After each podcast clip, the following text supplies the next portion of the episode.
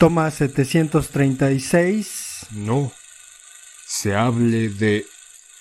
Corte, corte.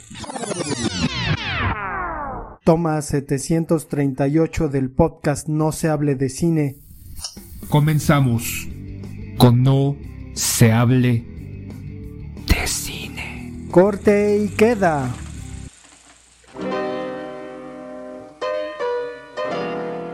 Bienvenidos al podcast No se hable de cine.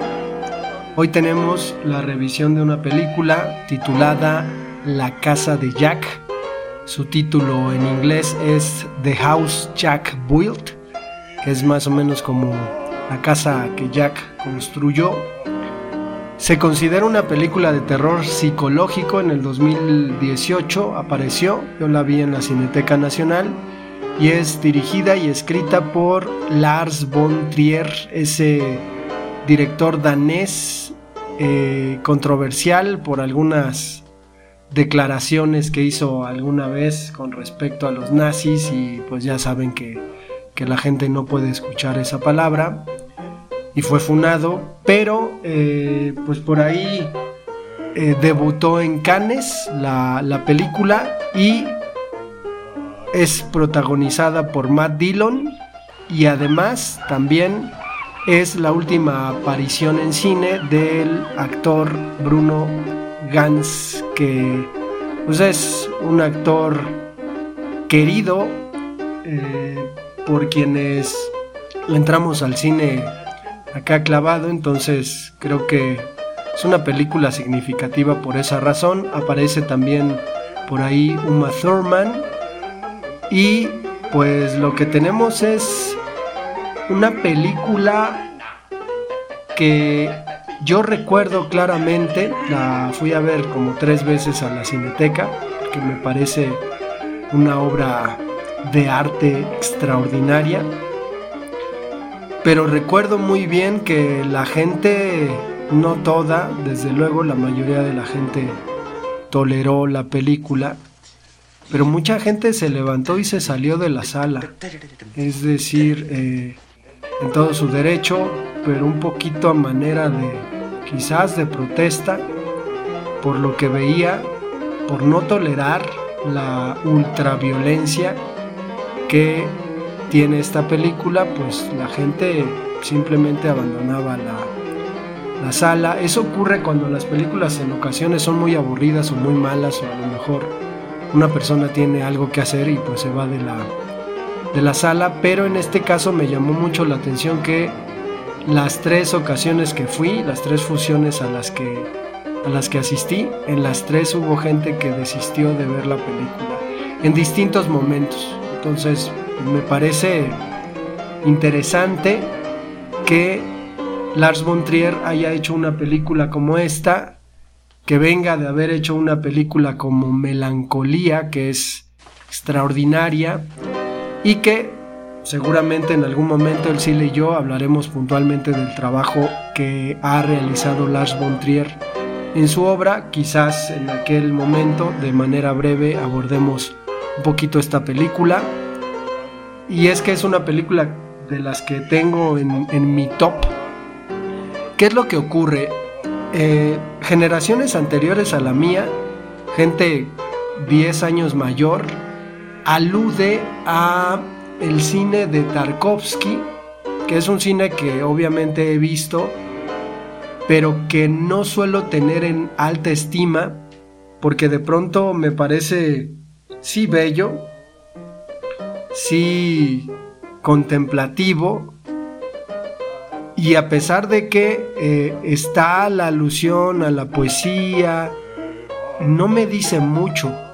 Entonces creo que tengo por ahí una cuestión de brecha generacional con respecto al cine de Tarkovsky como para considerarlo predilecto en mi caso.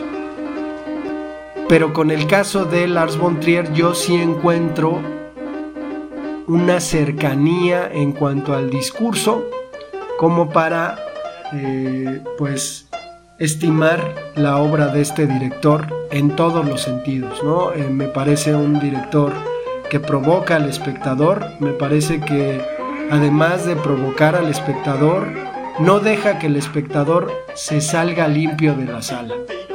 Es decir, ¿acaso estos casos de los que comenté que había gente que se salía de la película, pues tenga ese sentido, ¿no? Es decir, los, los terminó noqueando tanto como para que abandonaran el cine. Y entonces nos encontramos con una película que en su premisa es sencilla y desde la cual, desde la perspectiva de la cual nos va a contar una historia. Nos cuenta la historia de un monstruo, Jack, un asesino serial. Sin embargo, nos lo cuenta desde su perspectiva y aquí hay algo que se rompe porque dentro de la lógica del espectador, pues siempre hay un ánimo de identificarse con el personaje principal. Sin embargo, en este caso el personaje principal es, un asesino serial. Yo recuerdo mucho estas palabras de eh, Ernesto Sábato acerca de que estamos hechos exactamente de lo que los nazis estaban hechos. Y entonces creo que hay un clic que nos presenta a un personaje al que le podríamos tener cierto afecto de espectador a personaje principal. Y eso es un choque, desde luego, pero uno sigue en la película y va viendo la serie de asesinatos que el personaje va cometiendo, que van convirtiéndose en una atrocidad. Desde luego no, no queremos que le echen el guante y sufrimos con él este padecimiento obsesivo compulsivo que curiosamente el personaje tiene y que le da finísimamente un viso de humor que resulta exquisito cuando uno ve la película. Hay una escena en donde el personaje comete un asesinato y tiene que limpiar la escena del crimen. Sin embargo, pues este personaje que tiene el problema de, obsesión y compulsión comienza a limpiar la escena del crimen. Y obviamente entendemos que dentro de la comedia la repetición resulta hilarante, pero en este caso pues lo que estamos viendo es que este tipo cometió un asesinato y quiere deshacerse de las pistas, pero repite tantas veces la acción de limpiar la escena del crimen que resulta hilarante. Y de repente uno podría pensar en estos tiempos de tanta cancelación, me estoy riendo de un asesinato. ¿Me puedo permitir reír de un asesinato ficticio en una película, quizás la gente que se salió de la sala no se lo permitió.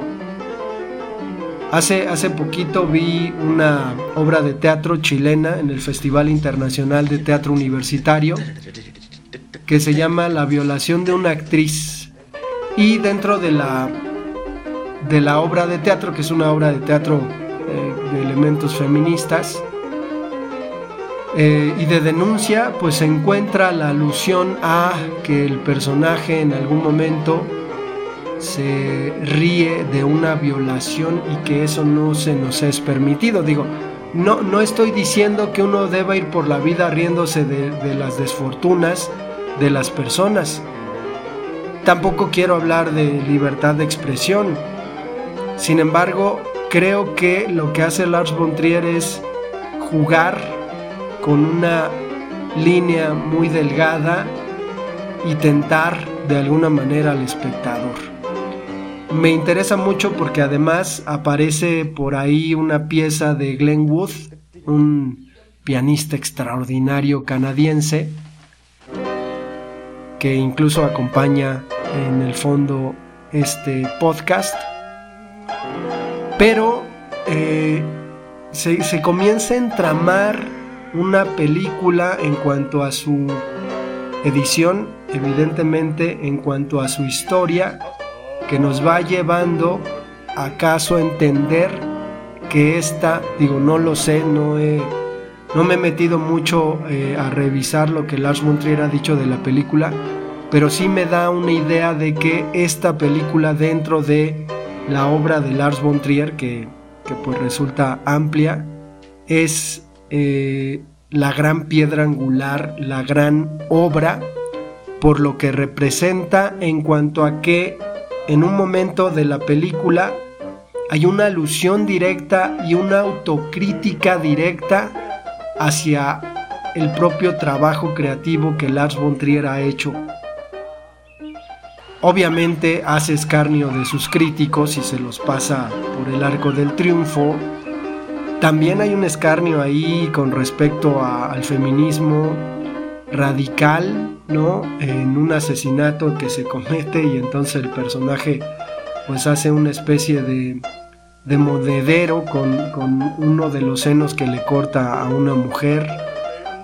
Entonces nos, nos vamos dando cuenta que esta película se convierte en una especie de, de revisión crítica, no sé si de autoficción, de la que da cuenta Lars von Trier.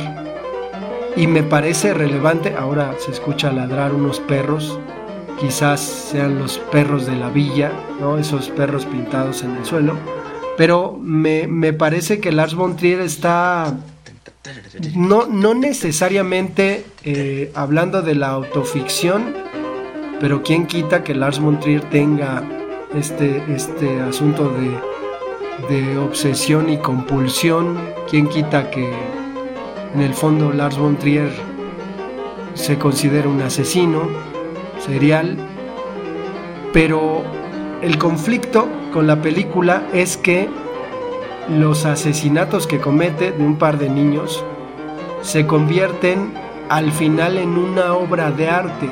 Y esa es eh, la apuesta en la película.